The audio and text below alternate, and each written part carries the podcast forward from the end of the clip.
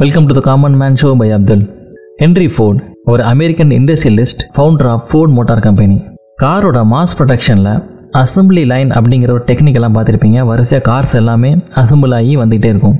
இந்த assembly line டெக்னிக்கை develop பண்ண ஒரு முக்கியமான சீஃப் டெவலப்பர் வந்து ஹென்ரி ஃபோர்டு தான். இன் 1942 ஜனவரி 13 அன்னைக்கு ஹென்ரி ஃபோர்டு பிளாஸ்டிக்கில் ஆட்டோமொபைல் கன்ஸ்ட்ரக்ஷன் பண்ணுற ஒரு மெத்தடை பேட்டன் பண்ணார். அவர் ஒரு கான்செப்ட் காரையும் பில்ட் பண்ணார். அதோட பேர் வந்து பார்த்திங்கன்னா சோய்பீன் கார் அப்படின்னு வச்சுருந்தாங்க. இந்த காரை ஒரு அக்ரிகல்ச்சர் பிளாஸ்டிக் மூலியமாக பில்ட் பண்ணியிருந்தாங்க. இந்த அக்ரிகல்ச்சர் பிளாஸ்டிக்கோட எக்ஸாக்டான இன்க்ரீடியன்ட்ஸ் என்ன அப்படிங்கிறது ஒரு ப்ராப்பர் ரெக்கார்ட்ஸ் இல்லாதனால ஹென்ரி ஃபோர்ட் மியூசியம் டேர்பர்ன், மிச்சிகனில் இருக்குது. அவங்களோட ஒரு ரிப்போர்ட் என்ன சொல்லுது அப்படின்னு பார்த்தீங்கன்னா, இந்த பிளாஸ்டிக் வந்து ஒரு கெமிக்கல் ஃபார்முலா. அதில் வந்து பார்த்தீங்கன்னா நிறைய இன்க்ரீடியன்ட்ஸ் இருந்துச்சு. ஒரு சில இன்க்ரீடியன்ட் பார்த்தீங்க அப்படின்னா சோய்பீன்ஸ், வீட், ஃப்ளாக்ஸ், இந்த மாதிரி சில இன்க்ரீடியன்ட்லாம் அதில் இருந்துச்சு அப்படின்னு சொல்லி சொல்கிறாங்க. 1941 வெளியே வந்த த நியூயார்க் டைம்ஸ் பத்திரிக்கை என்ன சொல்லிச்சுன்னு பார்த்தீங்கன்னா, இந்த car body soybean, wheat and corn மூலியமாக ஒரு மெட்டீரியல் கிரியேட் பண்ணி அதில் வந்து பண்ணினாங்க அப்படிங்கிற மாதிரி சொல்லியிருந்தாங்க. இந்த காரை கிரியேட் பண்ணதில் முக்கியமான ஒரு பங்கு வகிச்சா லோவெல் ஓவர்லி அப்படிங்கிறவர். அவர் என்ன கிளைம் பண்ணுறாருன்னு பார்த்தீங்கன்னா, இந்த மெட்டீரியல் வந்து ஒரு சோய்பீன் ஃபைபர் என்ன ஃபினாலிக் ரெசின் வித் ஃபார்மால்டிஹைட் அப்படின்னு சொன்னார். ஃபார்மால்டிஹைட் என்னென்னு பார்த்தீங்கன்னா, இது வந்து ஒரு கலர் இல்லாத பயங்கர ஒரு ஸ்மெல் இருக்கக்கூடிய ஒரு கேஸ். மெத்தனால் ஆக்சிடைஸ் பண்ணுற மூலியமாக வர சொல்யூஷன்லேருந்து எடுக்கிறது. இதை வந்து கேஸ்டிங் பண்ணுறப்ப ஏற்படுற சின்ன சின்ன ஹோல்ஸ், அதாவது பொராசிட்டி அப்படிம்பாங்க, லீக் பாத், அதெல்லாம் வந்து பார்த்தீங்கன்னா சீல் பண்ணுறதுக்காக யூஸ் பண்ணாங்க. இந்த பிளாஸ்டிக் ஆட்டோமொபைல் கன்ஸ்ட்ரக்ஷன் பண்ணணும் அப்படின்னு ஃபோர்டுக்கு எப்படி ஐடியா வந்ததுன்னு பார்த்தீங்கன்னா, World War II அப்போ ஸ்டீலோட யூஸ் வந்து அந்த வாருக்கு ரொம்ப தேவைப்பட்டனால மற்ற பர்பஸ்க்கு எல்லாமே பார்த்தீங்கன்னா ரேஷனிங்காக தான் கொடுத்துட்டு இருந்தாங்க.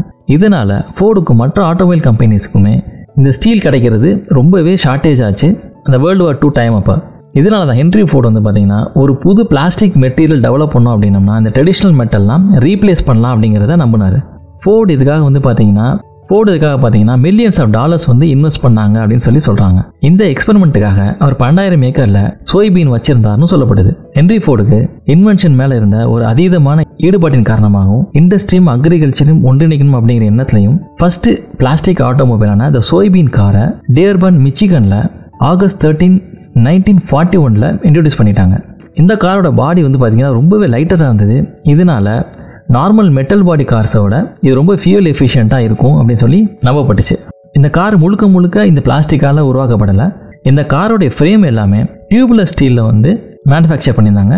இந்த ஸ்ட்ரக்சருக்கு மேலே 14 பிளாஸ்டிக் பேனல்ஸ் வச்சு இந்த காரோட பாடியை உருவாக்கியிருந்தாங்க. இந்த காரோடைய வெயிட் ஜஸ்ட் அரௌண்ட் 900 kgs தான் இருந்துச்சு. இது அப்போ வந்துகிட்டு இருந்த ஸ்டீல் கார்ஸோட ஆல்மோஸ்ட் ஒரு 450 kgs வந்து லைட்டராக இருந்தது. ஃபோர்ட் அவர் ரொம்ப பிலீவ் பண்ணது என்னன்னு பார்த்தீங்கன்னா, இந்த கார் ஒருவேளை ரோல் ஓவர் ஆனால் கூட இது வந்து கிரஷ் ஆக வாய்ப்பு இல்லை அப்படிங்கிறத நம்பினார். இந்த ப்ராஜெக்டுக்காக first Henry Ford Bob Gregory அப்படிங்கிறவர் தான் அப்பாயிண்ட் பண்ணியிருந்தார். ஆனால் அவர் நினைச்ச மாதிரி இந்த ப்ராஜெக்ட் வந்து சாட்டிஸ்ஃபைடாக போகாதனால இந்த ப்ரோக்ராமையே ஃபோர்டோட சோய்பீன் லேபரட்டரி கிரீன்ஃபீல்டு வில்லேஜுக்கு மாத்தினாங்க. இப்பதான் லோவெல் ஓவர்லி இந்த ப்ராஜெக்டுக்குள்ள வந்தாரு. இவர் ஃபோர்ட்ல டூல் அண்ட் டை டிசைன்ல ஒரு எக்ஸ்பர்ட்டா இருந்தாரு.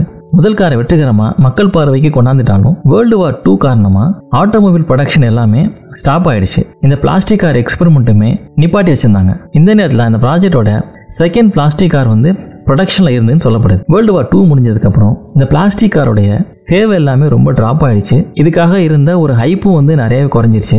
ஏன் அப்படின்னு பார்த்தீங்கன்னா, இந்த World War IIவோட பாதிப்புகளில் வந்து ரெக்கவர் ஆகிறதுக்கு நிறைய எஃபோர்ட்ஸ் எடுக்க வேண்டியதுனால இந்த ஒரு நிலைமை வந்துச்சு. இதே போல் இன்னும் ஒரு இன்ட்ரெஸ்டிங் எபிசோட உங்களை மீட் பண்ணுறேன்.